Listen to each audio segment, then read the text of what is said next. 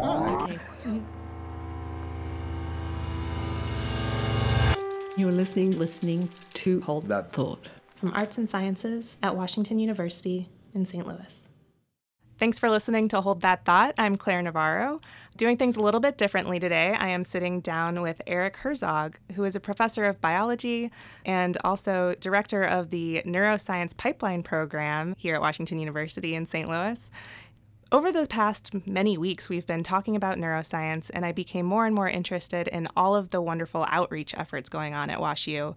Um, we've talked to a lot of wonderful scientists about their fascinating research, but a lot of these people and their graduate students are working toward passing that knowledge on and getting more and more people excited about neuroscience. And Dr. Herzog is heading up a lot of those efforts, so thank you so much for joining us. It's great to be here. So, what is the neuroscience pipeline? How did it get started? So, the Neuroscience Pipeline officially is an NIH funded program to increase diversity um, in the neuroscience research area. In its bigger incarnation, the Neuroscience Pipeline in St. Louis is aimed at identifying people who might be interested in the neurosciences as early as middle school and then providing them with opportunities to get involved in neuroscience research and learn more about their minds, their brains, and mental health initiatives here in St. Louis all the way up through becoming a researcher in the field, even a faculty member. So we have opportunities for people in St. Louis to get involved in neuroscience from middle school, high school, college, graduate school, postdoctoral research, and into faculty and administration and it's relatively new, correct? That's right. The pipeline's been going on since the early 2000s in parts. And what we're trying to do is connect those pieces into a complete pipeline, uh, something that will allow students to not fall between the gaps. Uh, so, students might be interested in how they learn, for example, in high school and want to go on and uh, get involved in learning about how we learn, how we learn. And what we do is try and provide them with opportunities to get involved in neuroscience research on, for example, learning and memory. And so we have opportunities now for high school students to get involved in doing research during their summers. We have opportunities for undergraduates to get involved in research during the academic year and during the summers. And then we have opportunities for graduate students to be involved in research and also to reach out to the community and share their research uh, with the public. And I know you're going to be talking with some of these groups um, over the next couple of weeks. So let me be specific. The pipeline includes the Brain Discovery Group, which is a group that's developed a series of uh, education components that they take to area schools, and they target middle schools. We also have uh, the Young Scientist Program here at Washington University, which has a neuroscience outreach group, and they target area high schools and uh, try to educate kids about why it's important to take care of your brain and what the teen brain does on things like drugs and uh, why it might crave driving at very high speeds. And then we have our graduate students involved in something called the Amazing Brain Carnival or the ABC. This is something that uh, everybody in St. Louis can come and see at the Science Center. We work with Cindy Encarnacion at the St. Louis Science Center to put on exhibits twice a year where the students, the graduate students, develop exhibits for the public about their research. So they help you understand, for example, how do we learn about multitasking in the brain? Um, and then the thing that is officially called the uh, St. Louis Neuroscience Pipeline, which is funded by the uh, National Institutes of Neurologic Disorders, NINDS, is a program that is designed to train undergraduates interested in the neurosciences over two years to get involved in research, to uh, learn about the teen brain at a higher level than we would teach um, high school students and to help them understand how they can successfully transition into graduate school and discover things about how the brain works. I'd love to talk more about the St. Louis neuroscience pipeline. Why do you feel that St. Louis is a great place to train and inspire these younger scientists? St. Louis is a great place in two ways. One is we have a remarkable neuroscience research community here in St. Louis. And second, we have a, an opportunity in St. Louis to bring in new kinds of researchers to the field. St. Louis is a vibrant, diverse city, and many of the people who traditionally would not go into the neurosciences might be right here in St. Louis. And if we could encourage them to think about neuroscience research as a possible career choice, um, we think that it could really improve the field of neuroscience where uh, we work on very diverse issues, ranging from things like stroke, which disproportionately affects African Americans, and uh, topics that might be of greater interest to young scientists, things like bipolar disorder, which tends to have onsets in the, in the teen years. So we like to take advantage of that vibrant, diverse community here in St. Louis. So we've partnered with Harris Stowe University here in St. Louis, and we've partnered with UMSL here in St. Louis to identify students who are talented and motivated that might not uh, traditionally go into neuroscience. Uh, because it was our first year, we didn't have enough applicants from St. Louis. So, yeah, we took students from all over the country, and those students came to WashU, did research in um, our top notch neuroscience research labs here at Washington University during the summer. They presented their research here in an undergraduate research symposium, and then they went on and presented their research at a national conference called the Society for Neuroscience, which is a big conference that brings together 30,000 of my closest friends. And these undergraduates presented their work there and networked with neuroscientists in their areas of interest. Then they went back to their home schools, UMSL, WashU, Harris Stowe, and other schools around the country. And during the school year, they've participated in a course that's being taught by Dr. Mitch Kundal here at WashU.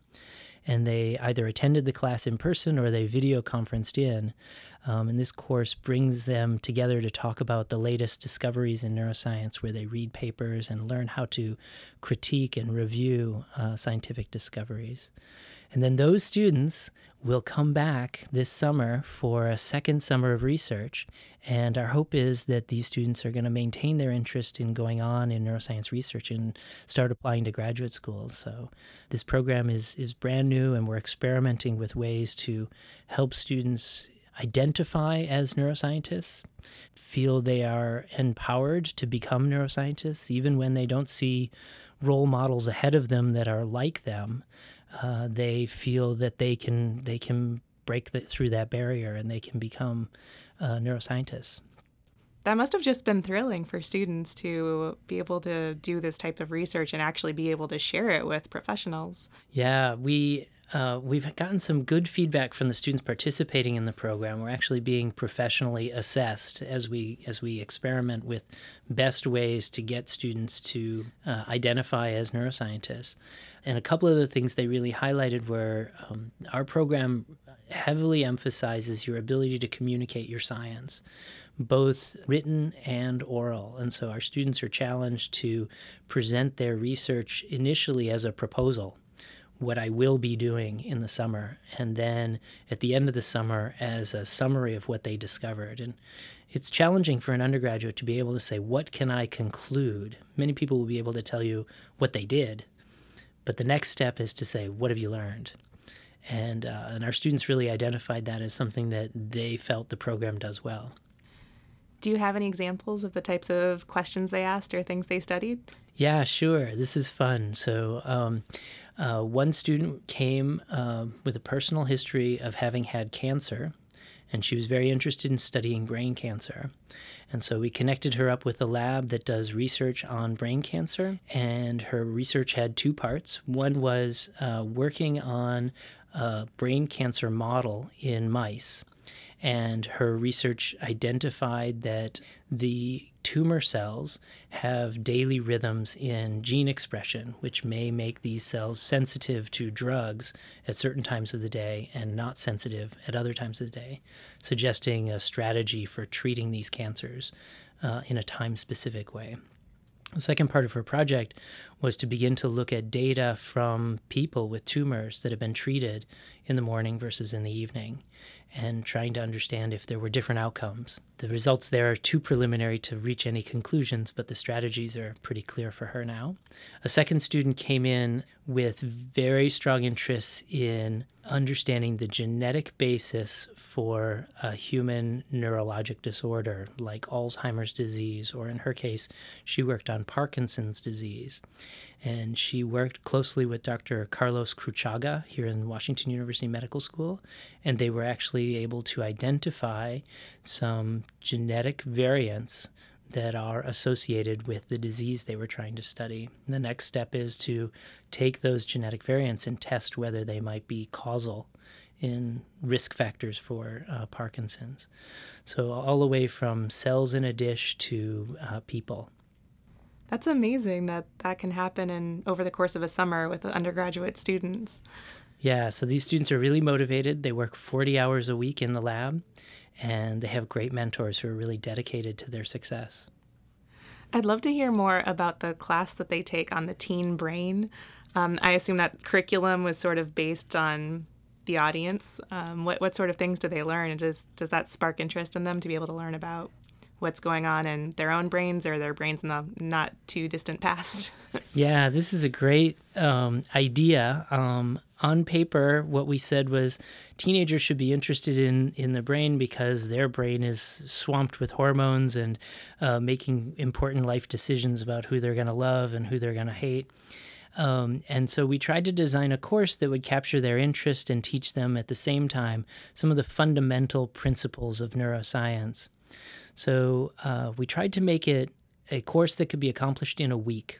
And so when they arrive in the summer, this cohort of students who don't know each other uh, finish every day with two hours uh, in the classroom talking with a professor about the teen brain. And topics range from how neurons generate action potentials and send signals throughout the brain to how this might be different in a young brain, an adolescent brain, and an adult brain. How synaptic connections, the way neurons communicate with each other, might be changing with age.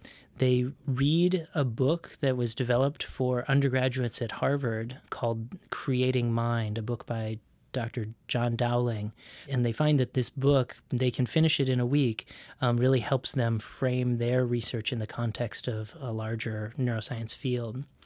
Um, I think I also learned that the course itself doesn't have enough teen brain in it. They want more about their own brains. And so this summer, we're going to be experimenting with uh, some new content about how certain drugs work and how uh, decisions are different in the teen brain compared to others. So you direct this program. Um, what made you excited about getting this started? Was was it something about the way that you first got excited about neuroscience, or? I think what got me involved is a very long, slow progression. So I came to Washington University in 2000, and at that time I had two young boys, and I would occasionally visit their classrooms and bring a human brain to the classroom. And I could see their excitement at being able to say they were holding a human brain and learn a little bit about neuroscience. And as a neuroscientist, I know what gets me excited about my research, and I want to share that enthusiasm. So over the years, graduate students and other students have encouraged me to do more and more. And at one point, a graduate student working in my lab encouraged me to found the St. Louis chapter for the Society for Neuroscience. And so we started doing more outreach activities where we worked with the St. Louis Science Center, where we worked with the medical school, and we worked with the various student groups at Washington University, and we just kept growing. And so groups like ABC and the Brain Discovery um, were student driven initiatives that I just helped foster. I helped make them happen. And I started to realize, wait, we're creating a pipeline here. Let's let's make this formal. And so we wrote the most recent NIH grant, which formalizes our goal to create uh, something that doesn't leak. It gives students a chance to move from each stage in their training to the next stage seamlessly and identify themselves as neuroscientists it sounds like so far it's been very successful and is only going to do more from here. Oh, yeah, it's really a blast. I hope everybody will come see us at the St. Louis Science Center for Health Fest or uh, Neuro Day.